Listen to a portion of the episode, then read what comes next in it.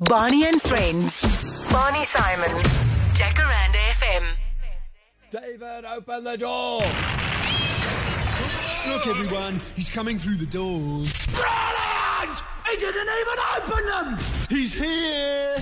Hey, look, everybody! It's Barney! In studio with me, the legendary David Wiese. Oh,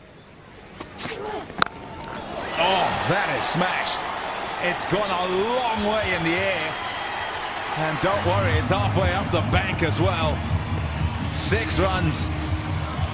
Exactly the same way he started the previous over. I kid you not, this fella can hit the ball a very, very long way.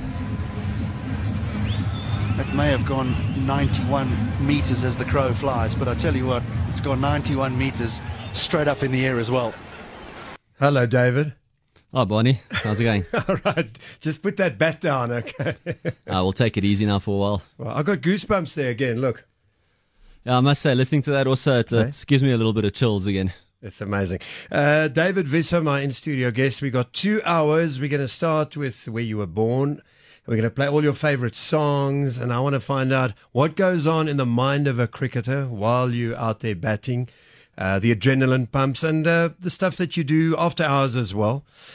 We heard rumors you're getting married. We're going to talk about that a little later on. Yeah, yeah Very interesting times. very So- interesting. Where were you born, David? I was born in Roodepoort in Johannesburg. Um, didn't stay there for long though, but yeah, technically speaking, that's where I was born. Okay, what were your parents up to then? Uh, what were they? What kind Um, of businesses and? Well, my dad was actually still uh, studying then and um, working part time. Uh, that's why he was up in Joburg. He was studying at Wits. And then shortly after, obviously, I got born, then he started the job and then we moved. Do you remember anything? Uh, one, two, three, four, probably up to about six, seven. What, what, what is the memory? The one memory that stands out for you when you were that age? I know it's tough, but there must be something that you, maybe a smell or something that was, or maybe your mom whacked you or whatever. No, to be honest with you, it's just always being outside. Oh, really? Just always being outside. I've got an older brother. He's two and a half years older than me. And um, he was also sports mad. So we were just constantly outside competing against each other and just used to drive my folks insane. So, did you uh, go to the drive-in in your day? Do you remember the drive-in? I actually do remember we only went once. And if I remember, we went to go watch Ghostbusters. And I think it was one of the Leon Schuster movies, actually. Oh, really? Yeah. And uh, as a family, I mean, uh, at primary school and whatever, were you, uh, your parents, did you do a lot of things together? I mean, did you go fishing, you and your brother with, with your dad, or, you know, movies and things like that? You spend a lot of time with the family. We did spend a lot of time, but it was mainly just on the sports field, to be honest. Um, you know, my, my folks always been there for us, supporting us from the, from the first day, actually. And, you know, they gave up their weekends to, you know, drive us around, take us to the field, sit next to the field and just support us the whole time. And from an early age, I mean, I remember being, what, five years old getting my first tennis lesson and they were there next to the court and, you know, supporting us the whole time. So we didn't get to do the whole fishing thing. We went camping every now and then, but it was just mainly just, you know, them being there for us and giving us what we wanted. And uh, did you spend a lot of time, um, you know, with them picking up at school? Uh, did your parents get involved in a lot of activities at school as well? So they're always there on the sideline screaming and shouting. And, Yeah, my my mom was a stay at home mom, so um, she was there every single day to pick us up from school. Um, we actually didn't even leave school. She'd pick us up, bring us a change of clothes and lunch, and then straight into the fields and courts, and you know she'll be there the whole time. And by the time we'll get home, then my dad will get home, and then you know he'll spend a bit of time with us, and my mom will go help us with our homework, and that's pretty much how our day went for what twelve years of my life. sure, good memories. Now, tell me about your primary school. Do you still remember which one you went to? Yo, I actually went to two primary schools. Um, my dad works for Anglo, or he worked. He's retired now. So we moved around quite a quite a bit, you know, to all the mining towns when I was younger. And you know, then eventually when I started school, we were staying in Standerton, and I went to Standerton Primary School there until Standard Two. And you know, it was a small town then, but when you're that age, there was a skateboard ramp just down the left of my house, and you know, a lot of open fields. So it was awesome. And then from there, my dad got transferred to Witbank, and then we moved there. And then I went to Robert Carruthers Primary School, and yeah, we just stayed in Witbank ever since. I heard rumors you were head boy there. I was head boy in high school. primary school, I was head of sport. So yeah, it's it's quite it's up there, but not the main one. Just turn around quickly. All your fans are here. They're waving at you.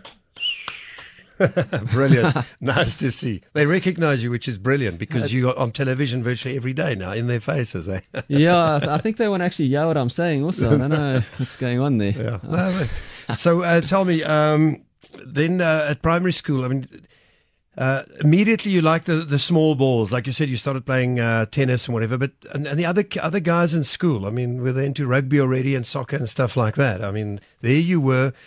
Did you ever at primary school think of, uh, hey, I want to play soccer or rugby or something like that? When when I was staying in Standerton, I did play a little bit of rugby. Um, but that was also still the non-contact type where you just, you know, the, the whole tag and, and release all of that stuff. And then when we moved to Witbank, the school that I went to actually didn't have rugby. They only had soccer or, well, football, let's call it that.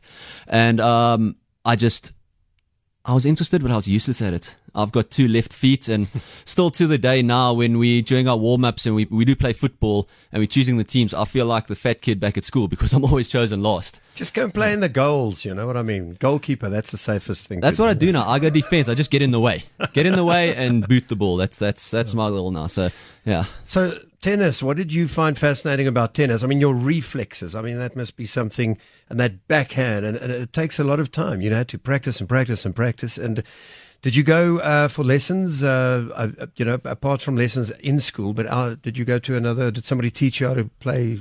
yeah. Tennis? I went for private coaching lessons for what 13 years of my life. Okay. Uh, I still remember my coach name there in Witbank was Charles Basson. He was actually a SA player at veterans when he was coaching us. So he, he was, you know, a very good coach. And, you know, for me, I'm a perfectionist. And that's the thing about tennis is, you know, it's the complete opposite of cricket where you, you have your teammates, everything. Tennis is just you against, you know, your opponent. And I just wanted to be perfect. And I would just spend hours on that court just trying to hit that perfect shot and, and play that, that perfect backhand or, you know, the winning forehand or something like that. And yeah, that, that's what I strive for is just to be the best the whole time. So you were you in the boys' choir? Yes, I was actually. Oh, David. I actually was, and I was invited to go to the Drakensberg Boys Choir, but then I heard they didn't play sport there, so I turned it down. How's your singing voice? Have you got a nice voice? No, after puberty hit, it was just downhill after that. So. So we got a lot to talk about. We're going to play one of your first songs that you selected, uh, Green Day. So you must have, I mean, as you said, skateboarding and stuff like that, and a bit of punk rock. Why do you like Green Day? I've I've always liked the little bit of acoustic feel, and you know, it just for me, Green Day's been one of my favorite bands for a long time, and this song just you know listen to the words and just uh, just for some reason it just you know I spoke to me and I enjoy the song, and you know it's I'm glad you're playing it first because it is actually my my favorite song. It is my number one, so yeah, it'll be good to hear it. David Wiese, our uh, Protea, our Titan. And then what's that other team you played for in India? Uh, little Challengers, Bangalore. There we go. But you are having the time of your life. We're going to talk about that, how your life just changed around and people are recognizing you and amazing. You didn't really expect that to happen, what, uh, 20 years ago or so, eh? Little boy running around. So um, then you went to high school. Was it a bit of a, a challenge for you? I mean, or did you go to a school with all your friends? Because it's always like if you don't go, you end up in standard six or whatever grade it's called now, eight. You, you rock up there and you have to start all over again. And then you get the matrix there and the ontgroening, you know, that kind of thing. How was that for you, that transition from uh, primary school to high school? Yeah, it was um it was a little bit tough to be honest. Uh, Like you said, you know, um, I was in Witbank, so there weren't many options to go to school there. It was basically the high school or the technical high school. And all of my friends went to the technical high school, and I'm not technically inclined at all. I was into the numbers then, so I went to the normal high school.